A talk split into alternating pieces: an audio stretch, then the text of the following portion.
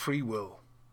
The question is ancient. If God hardened Pharaoh's heart, then it was God who made Pharaoh refuse to let the Israelites go, not Pharaoh himself.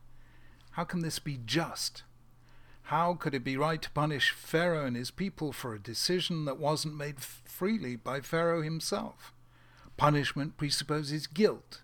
Guilt presupposes responsibility. And responsibility presupposes freedom. We don't blame weights for falling or the sun for not shining. Natural forces are not choices made by reflecting on alternatives. We alone, Homo sapiens, are free. Take away that freedom and you take away our humanity. How then can it say, as it does in our Parsha, that God hardened Pharaoh's heart? All the commentators are exercised by this question. Maimonides notes a striking feature of the narrative. For the first five plagues, we read that Pharaoh himself hardened his heart. Only later, during the last five plagues, do we read about God doing so. So, therefore, the last five plagues were a punishment for the first five refusals made freely by Pharaoh himself. A second approach, in precisely the opposite direction, is that during the last five plagues, God intervened not to harden, but to strengthen Pharaoh's heart. He'd been reeling under so many blows that unless God had given him additional strength or hardness, he would have had no free will at all. So God was here giving Pharaoh his freedom. A third approach calls into question the very meaning of the phrase God hardened Pharaoh's heart. In a profound sense, God is really the author of everything that happens, every act, every gust of wind that blows. Normally, however, we don't attribute human action to God. We are what we are because that's how we've chosen. When do we attribute an act to God? When it's very unusual, when it falls so far outside the norms of human behavior that we find it hard to explain in other way in any other way. And that is therefore why the Torah says this about Pharaoh. Everyone else would have given in after the first few plagues, but Pharaoh's obstinacy was so unusual that the Bible attributes it to God, whereas in truth it's just another way of saying it was Pharaoh's decision. Well, these are all interesting interpretations offered by the commentators. But it seems to me the Torah is telling us a deeper story and one that never loses its relevance. Philosophers and scientists tend to think in terms of binary logic yes or no. We have free will, we don't have free will. There's no conceptual space in between. But in real life, that's not the way freedom works at all. Consider addiction. The first few times you smoke a cigarette or drink alcohol or take drugs, you do so freely. You know the risks, but you ignore them.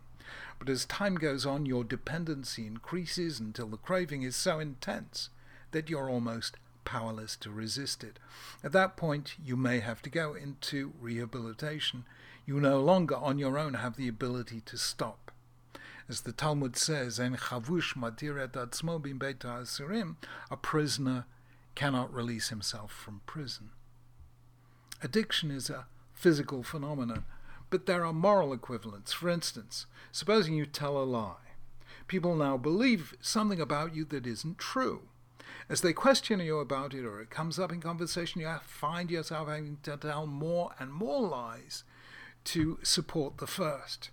As Sir Walter Scott famously said, Oh, what a tangled web we weave when first we practice to deceive.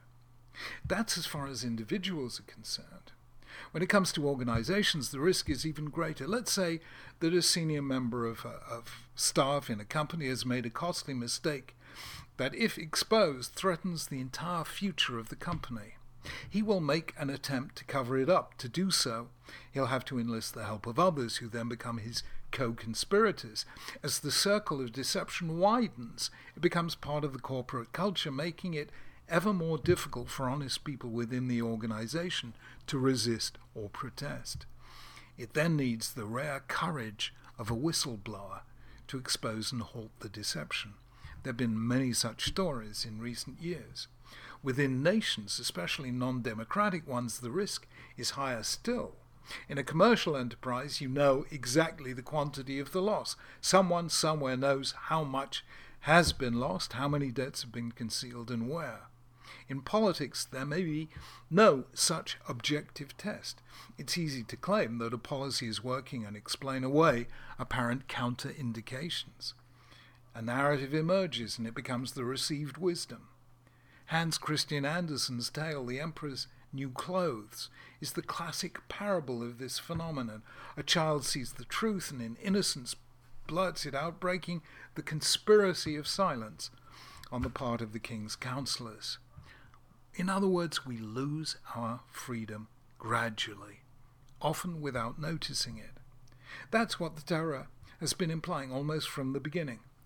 The classic statement of free will appears right at the beginning in the story of Cain and Abel. Seeing that Cain is angry that his offering hasn't been accepted, God says to him, If you do what is right, will you not be accepted? But if you do not do what is right, sin is crouching at the door. It desires to have you, but you must rule over it. The maintenance of free will, in other words, especially in a state of high emotion like anger, needs willpower. As we've noticed before in these studies, there can be what Daniel Goleman calls an amygdala hijack, in which the instinctive reaction takes the place of reflective decision and we do things that are harmful to us as well as to others. That's the emotional threat to freedom. Then there's a social threat. A lot of work was done on this in research after the Holocaust. Solomon Asch, for instance, famously conducted a series of experiments in which eight people were gathered in a room and were shown a line, then asked which of three others was the same length. Unknown to the eighth, the seven others were associates of the experimenter and were following his instructions. On a number of occasions, the seven gave an answer that was clearly false, and in 75% of cases, the eighth was willing to give an answer knowing it to be false, just to conform to the rest of the group. Yale psychologist Stanley Milgram showed that ordinary individuals were willing to inflict what seemed to be devastatingly painful electric shocks on somebody in an adjacent room when instructed to do so by an authority figure, the experimenter.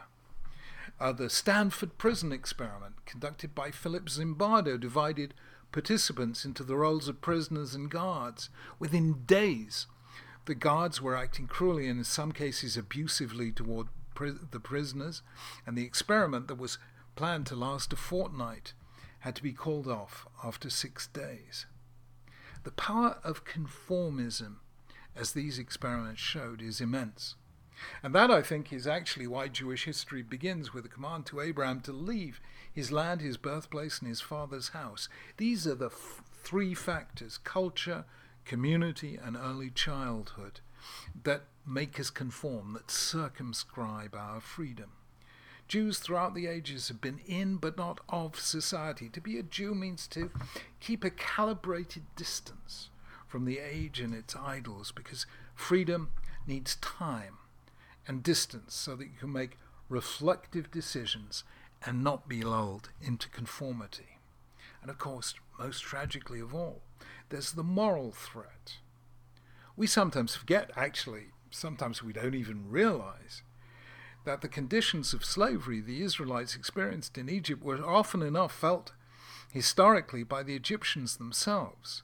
I mean, the Great Pyramid of Giza, that was built more than a thousand years before the Exodus, even before the birth of Abraham, reduced Egypt to a slave labor colony for 20 years. When life becomes cheap and people are seen as means not an end, then when the worst excesses are excused in the name of tradition and rulers have absolute power, then conscience is eroded and freedom is lost, because the culture has created insulated space in which the cry of the oppressed can no longer be heard. And that is what the Torah means when it says that God hardened Pharaoh's heart. Enslaving others, Pharaoh himself became enslaved. He became a prisoner of the values he himself had espoused. Freedom, in the deepest sense, the freedom to do the right and the good, is not a given. We acquire it or we lose it gradually. In the end, tyrants bring about their own destruction, whereas those with willpower, courage, and the willingness to go against the consensus acquire a monumental freedom. And that is what Judaism is an invitation to freedom by resisting the idols and siren calls of the age.